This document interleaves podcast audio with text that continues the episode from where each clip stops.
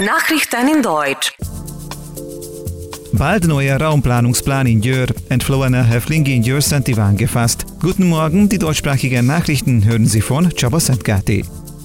Der Raumplanungsplan der Stadt Jör aus dem Jahr 2006 sei veraltet und brauche kontinuierliche Modifizierungen.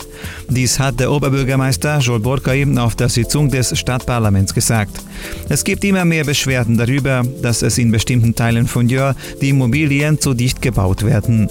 Die Selbstregierung möchte dieses Problem mit der Modifizierung der Regelungen lösen.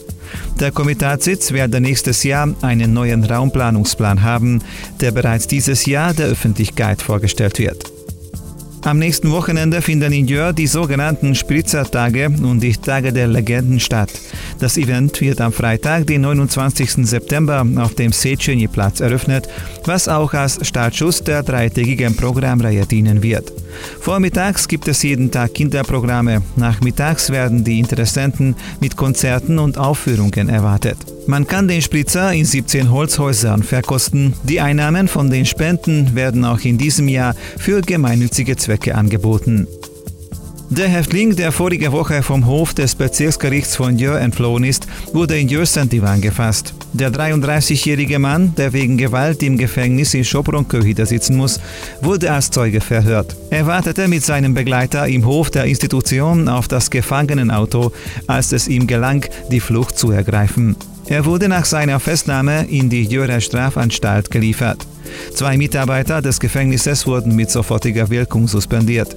Nach der internen Untersuchung können sie für die Flucht des Gefangenen verantwortlich sein. Auszeichnung für die vier Ringe. Audi ist laut Brand Trust Resilience Index die zukunftsfähigste Automobilmarke in Deutschland.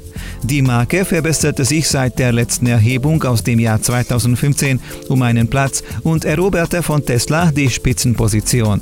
Der Index beschreibt die Widerstands- und Zukunftsfähigkeit von Automobilmarken in Deutschland. Er beruht auf einer repräsentativen Studie der Marken- und Managementenberatung Brand Trust. Als Beurteilungskriterien dienten zehn sogenannte Resilience-Indikatoren, darunter die Anpassungsfähigkeit und gesellschaftliche Relevanz einer Marke, die Fähigkeit, Trends zu setzen, sowie das Markenerlebnis und die Verbundenheit der Kunden. Die Befragten beurteilten Audi in nahezu allen Kategorien besser als vor zwei Jahren. Als Faktoren für den Erfolg nennen die Studienautoren hervorragende Produkte, eine klare Positionierung und eindrucksvolle Markenerlebnisse. Neu zugelassene Dieselautos sind nicht klimafreundlicher als Benziner. Das geht aus seiner Antwort der deutschen Bundesregierung auf eine Anfrage der Grünen zum Kohlenstoffoxidausstoß hervor. Demnach stießen alle im vergangenen Jahr in Deutschland zugelassenen Dieselautos durchschnittlich 128 Gramm CO2 pro Kilometer aus. Bei neu zugelassenen Benziner war es nur ein Gramm mehr pro Kilometer. Der fast identische Wert erklärt sich dadurch, dass Dieselmotoren überdurchschnittlich häufig in großen und leistungsstarken Autos verbaut sind. Der deutsche Bundesinnenminister de Maizière geht davon aus, dass es auch über November hinaus Grenzkontrollen innerhalb der EU geben wird. Der neuen Osnabrücker Zeitung sagte er, in den Gesprächen mit den europäischen Partnern und mit Brüssel gebe es Bewegung.